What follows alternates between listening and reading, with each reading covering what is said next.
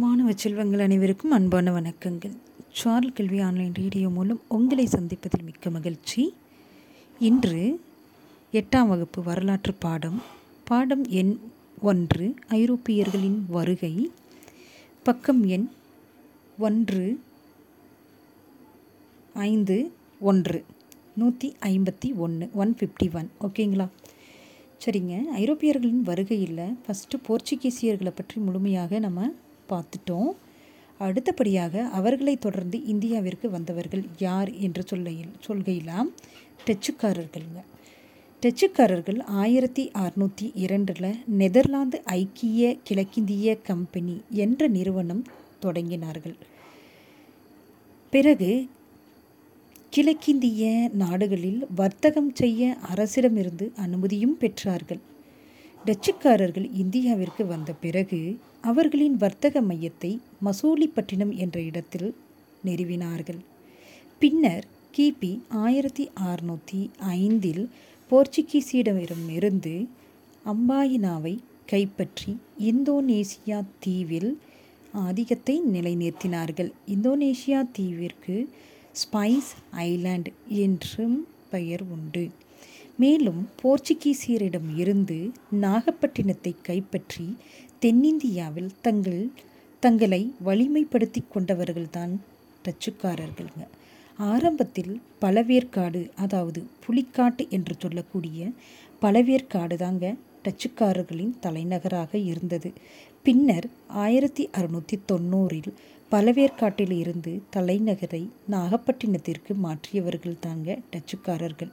இந்திய பொருட்களான பட்டு பருத்தி இண்டிகோ அரிசி மற்றும் அபினி ஆகிய பொருட்களை டச்சுக்காரர்கள் வர்த்தகம் செய்த பொருட்களாக பயன்படுத்தினார்கள். அடுத்தது கருப்பு மிளகு மற்றும் மற்ற நறுமணப் பொருட்கள் மீதான வியாபாரத்தில் அவர்கள் ஏகபோக உரிமை பெற்றிருந்தனர். இந்தியாவில் பழவேற்காடு சூரத் சின்சுரா காசிம் பஜார் பாட்னா நாகப்பட்டினம் பாலசோர் மற்றும் கொச்சின் போன்ற இடங்களில் அவர்களது முக்கிய வர்த்தக மையங்கள் அமைந்திருந்ததுங்க. ஆங்கில கிழக்கிந்திய கம்பெனி பதினேழாம் நூற்றாண்டு முழுவதும் டச்சு மற்றும் போர்ச்சுகீசியர்களுக்கு போட்டியாக இருந்தது என்று சொல்லப்படுகிறதுங்க இந்நிலையில் ஆயிரத்தி அறுநூற்றி இருபத்தி மூன்றில் டச்சுக்காரர்கள் அம்பாயினா என்ற இடத்தில் பத்து ஆங்கில வியாபாரிகள் மற்றும் ஒன்பது ஜப்பானியர்களை இரக்கமின்றி கொன்றார்கள். இந்நிகழ்வு டச்சு மற்றும் ஆங்கிலேயர்களிடையே மேலும் பகைமையை வளர்த்ததுங்க. ஆயிரத்தி இருநூற்றி ஐம்பத்தி ஒன்பதில் நடைபெற்ற பெடரா என்ற போரில் ஆங்கிலேயர்கள் டச்சுக்காரர்களை தோற்கடித்தார்கள்ங்க. தொடர்ந்து டச்சு இறுதி வீழ்ச்சியை எட்டியது.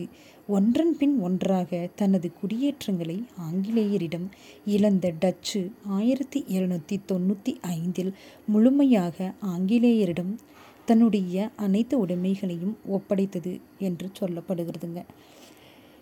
ஓகே இன்றைக்கி டச்சுக்காரர்களை பற்றி முழுமையாக பார்த்துட்டோம். அடுத்த வகுப்பில் தமிழ்நாட்டில் டச்சுக்காரர்களுடைய நிலைமை என்ன அப்படிங்கிறத நெக்ஸ்ட் வகுப்பில் நம்ம பார்க்கலாங்க. உங்களுக்காக இந்த நிகழ்வை வழங்கியவர் ஆசிரியை கோ. ஜெயமணி.